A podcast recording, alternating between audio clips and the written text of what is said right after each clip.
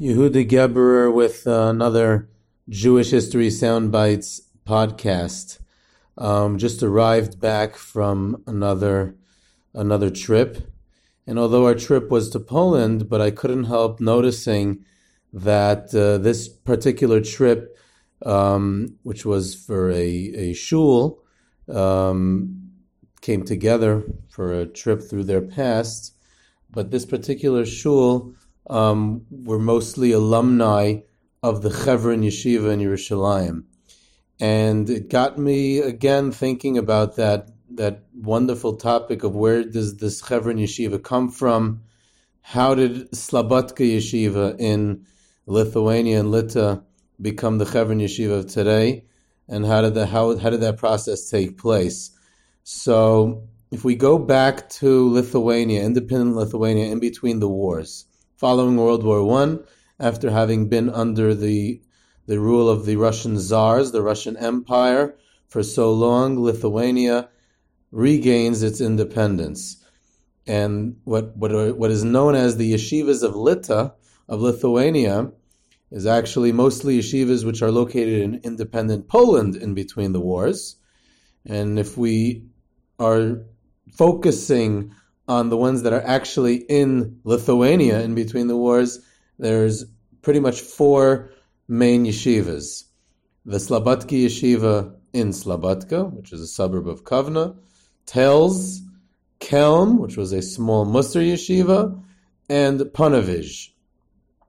So those are the four main yeshivas. All the other famous Litvish yeshivas that we know of ended up on the other side of the border um, in Poland, in independent Poland, in the interwar period, in the Kherson region of Poland, and that's where those yeshivas were.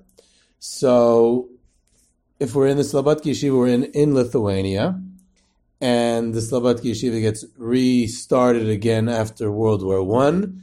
Um, during World War One, the Slabodki yeshiva had gone into exile. Most of the students leave.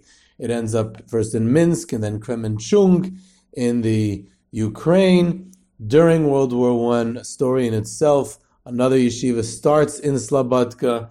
This old Slabodka yeshiva, which was in Kremenchuk, comes back. The yeshiva pulls itself together, never really reaching and attaining its former glory of pre-World War One days.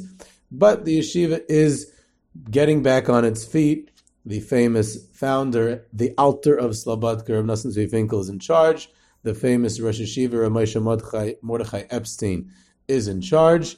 When all of a sudden, in 1924, the beginning of 1924, the new Lithuanian government passes a law, or changes a law rather, updates the draft law, and the draft law no longer makes rabbinical seminaries exempt from the draft. Until then, rabbinical seminaries, which the four yeshivas in Lithuania fell under that category, were exempt from the draft, the military draft, and they rescinded that exemption. So, so now what to do? Uh, but they did give a, a kavit that if these rabbinical seminaries would incorporate certain secular studies and study of the Lithuanian language into their curriculum, then they would remain exempt from the draft. So now they either have a choice of going to the army, choice one. They have choice two of um, incorporating secular studies into the curriculum, or choice three, figure out another way to solve the problem. So, what to do? Now, going to the army didn't seem like an option. Going to the army was rough, it's dangerous, it's mixing with the non Jewish population, sometimes even anti Semitic population. And more so, it was dangerous for secularization. It was not really the appropriate atmosphere for someone who was going to be studying in a yeshiva, and therefore that didn't seem to be an option. Secular studies for might might have been an option, and that's what, definitely what the Telz Yeshiva ultimately um, succeeded in doing. They combined the yeshiva the, to, the Telz Yeshiva. They combined the yeshiva for younger students, what was called the Mechina, to the Telz Yeshiva. They added in some secular subjects for the younger students and to a certain extent, limited amount even for the older students. It was somewhat of a cover up, somewhat of a real thing, and it ended up working until shortly afterwards the law was changed, and that was a way to uh, to get out of the problem by incorporating secular studies into the curriculum. We do not know how Panovich and Kelm um, succeeded in getting around the draft. Possibly they did it the way that Telz did it, because they definitely did not uh, run away like Slobodka did. Slobodka, the Alter of Slobodka, said, "No way we're having secular studies in our curriculum, and there's no way that we're gonna uh, we're gonna um, send our boys to the army. So we have to figure out a way out of this." And here's where they come up with this incredible decision to make aliyah, to move the yeshiva to Eretz Yisrael. Up until that point, the idea of moving a religious educational institution, a yeshiva or anything of the sort, to Eretz Yisrael was completely revolutionary. It had never been done, and um, this would have been a very big trailblazing act. Um, at this critical point in time, the two heads of the yeshiva are not present. They're not even there. Moshe Mordechai Epstein is fundraising for the yeshiva in the United States, and the Alter of Slobodka is recovering from an illness in a resort town in Germany. So they were, neither of them were physically there. Um, aliyah for the yeshiva was not an unheard of concept in the past. It had never been done. But Ramosha Mordechai Epstein, the Rosh Yeshiva, had a long um, relationship with Eretz Yisrael and with the early parts of the Chibas Tzion movement from when he was a student in Volozhin. Um, his wife's family, the Frank family, was involved in buying the original land for Chadera, and Ramesh Mordechai Epstein had invested with them and actually lived in Chadera for a short period of time before he went back to Lithuania and became the Rosh Yeshiva in Slobodka. Um, his cousin, Reb Tzvi Pesach Frank, who was in um, Yerushalayim already, tried convincing him to come at the beginning of the third Aliyah when they were still in the Ukraine. Immediately following World War One, he had tried to convince them to come to Israel or Eretz Yisrael at that point already. And there was all these thoughts. The Alter of Slobodka had thought of retiring and moving to Eretz Yisrael like many of the elderly Bale Musar had done in their old age, such as Reb Itzela Peterburger and Rabbi Naftali Amsterdam and the Alter of Kelm's brother and other great Musar elites had done and moved to the famous Chutzer Strauss housing complex near the old city of Yerushalayim. So the Alter Slobodka had thought of following in their footsteps, not to create a yeshiva, but to retire there, maybe with a small elite group of Talmidim and and and and live in Yerushalayim. There were all these thoughts. Nothing had really been done about it, and now came this opportunity that was forced upon them quite suddenly by the Lithuanian government about maybe we should now take the opportunity to move. We really need to protect our, our guys, our Talmidim, from the, this, this, this threat of the draft. Um, so who actually made the decision? It's unclear, but the one who definitely became the main player there is very clear. It was the prized Talmid of the Alter Slobodka, and at the same time, he was also the son-in-law of Ramosha Mordechai Epstein, Chatzkel Sarna. Chatzkel Sarna um, like we said, was a close Talmid on one hand of the Alter, and a close and the son-in-law, excuse me, of the of the Ramosha Mordechai Epstein, and now he is the one who kind of is carrying out the initiative of this plan. He is ultimately sent to Eretz Yisrael to scout out places, and we'll discuss in a minute how he ended up choosing the Chevron location in Eretz Yisrael. Um, and he becomes the main mover and shaker to get this done, to be able to uh, to get this operation uh, up and moving, up and running. Ramosha Mordechai Epstein obviously backs it from America. He starts raising money for the project. The Alter Slobodka eventually comes on board as well, and he and it goes both ways. The Alter Slobodka ends up encouraging Ramosha Mordechai Epstein in the project, and and vice versa at different stages of the process. Um, Reb Sarna on his initial tour to see where the pr- correct location should be is accompanied by the other prize, another prize Talmid close student of the Alter Slobodka, Reb Avram Grodzinski. Avram Grodzinski, who grown up in Warsaw, and his father was a very, very famous Warsaw Jewish leader, Reb Itchik Grodzinski, who was ironically, we're actually at his grave, his kever today in the Warsaw Jewish Cemetery. And here we are talking about his son, Reb Avram Grodzinski. So he is a close Talmid of the Alter of Slobodka, and um, and he's sent along with Reb Chatzkel Sarna to set, to find the location and to set up the initial base of the yeshiva, which they both do. And Rabbi Avram Grodzinski is actually supposed to be um, to be sent, sent along to set up the yeshiva, which he does initially, but eventually he comes back to Slobodka, which we'll talk about in a minute, why he comes back to Slobodka, and he remains the mashgiach in the branch in Slobodka. The Alter Slobodka never planned on sending the entire yeshiva there. Um, he only was going to send people who were threat, directly threatened by the draft. He did not want to close down his yeshiva in Slobodka. Um, he used this as an opportunity to separate two groups in yeshiva. He sent the older boys to Hebron, and he sent he kept the younger guys in Slobodka. Um, and uh, he the main role actually uh, that the Alter played in this whole operation was choosing which boys and which staff would go to which branch, and it was his way of taking care of a lot of the inter workings of the Slobodka yeshiva and certain um, politics between the staff of the yeshiva at the same time.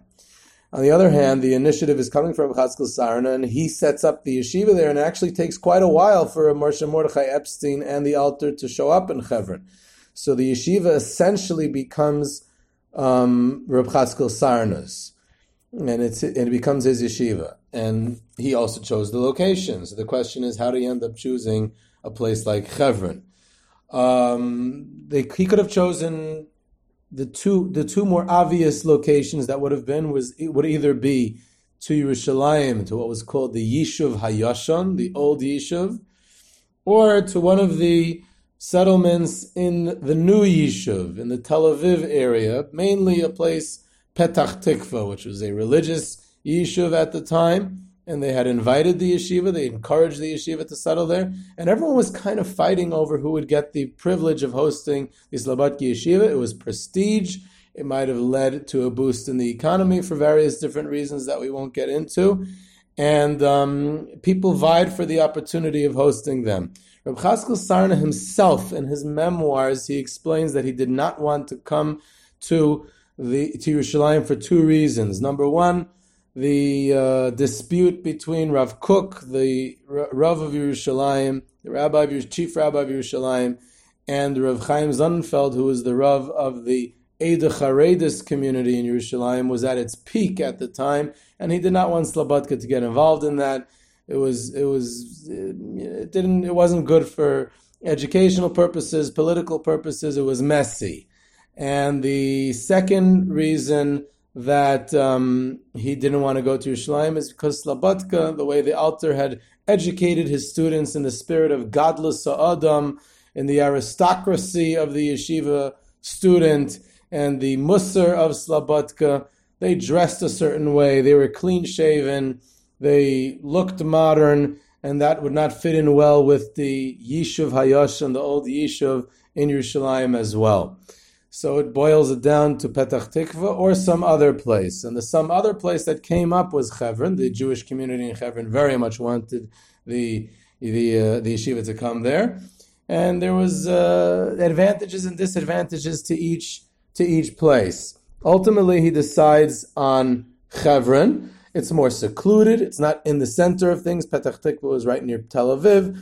He also although he liked the idea of economic opportunity around, which in those days, ironically, in Petach Tikva was agricultural economic opportunity. If you go to Petach Tikva today, you'd be shocked to find out that Petach Tikva uh, once upon a time was agricultural opportunity, but um, he also felt that that might be a threat. You know, the spirit of the new yishuv was to settle the land, to farm the land, and people might just leave the yeshiva just too quickly to be able to be part of that that pioneering spirit that was very prevalent at the time.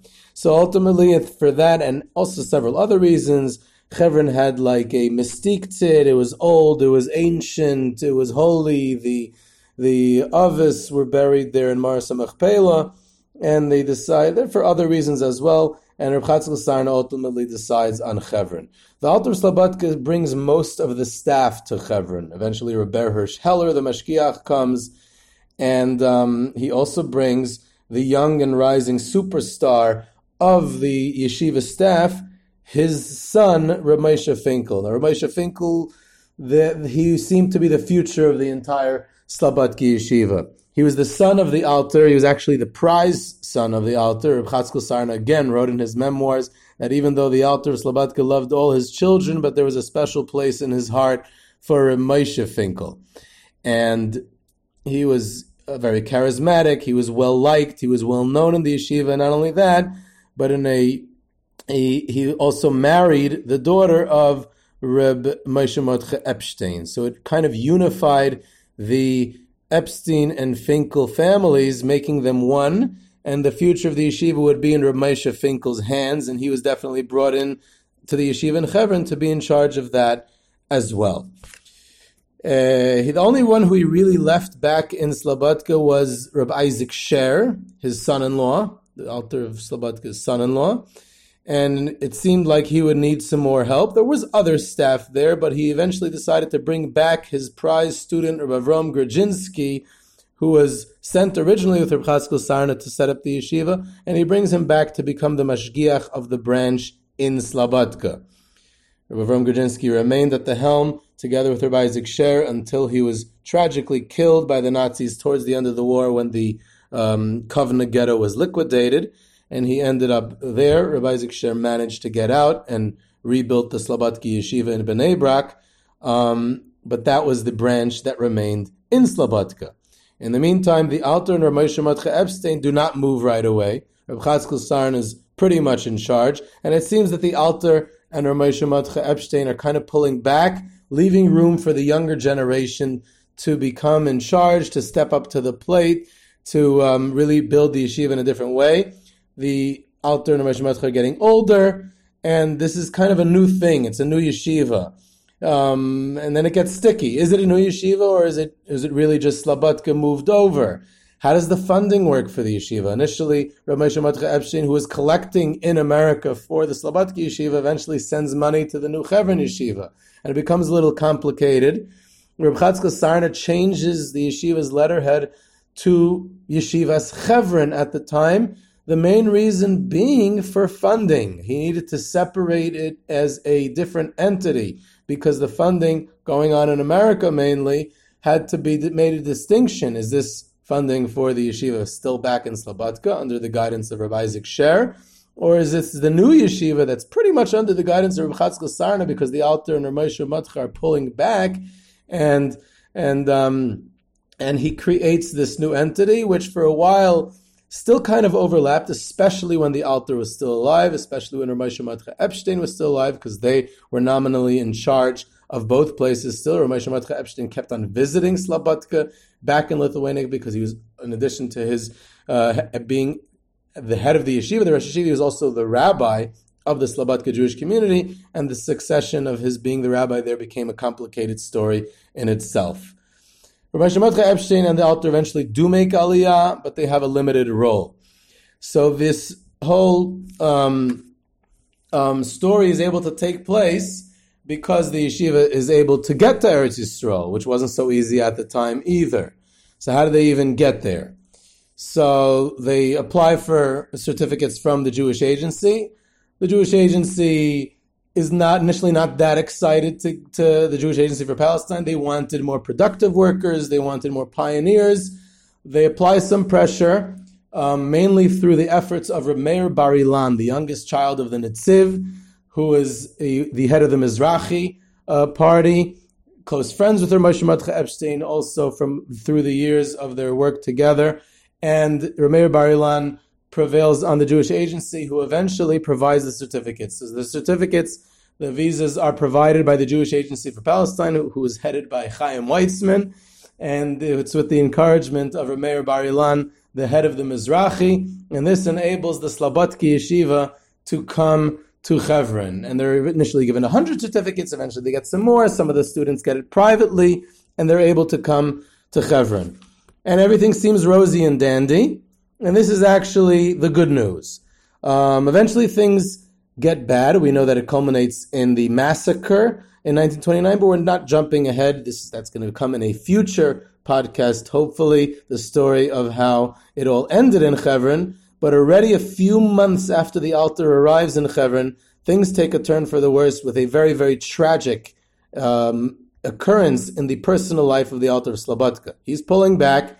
He's preparing his son, who's Ramesh Matcha Epstein's son-in-law, to become the new head of the yeshiva, together with Reb Sarna. And all of a sudden, at the age of 43, in a very sudden way, Ramesh Finkel dies. Very suddenly, on Cholamayit Sukkos. Uh, of of that year, 1925. It's already the beginning of Tafresh Pei Vav of the Hebrew year, but it's still 1925, and he dies suddenly. Very tragic. The Alter essentially never recovered from his son's untimely death, and he regretted coming to Hebron. He thought maybe they should have gone somewhere else, and he um, didn't know where the future of the yeshiva was going to head at that point. So it had very high hopes in the beginning, a very great start in the beginning, with a lot of potential, a lot of future, and we'll find out hopefully next time what eventually happens with that.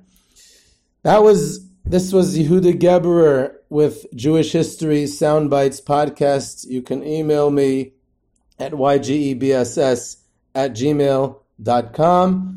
We can do tours together and learn about all these amazing places and people.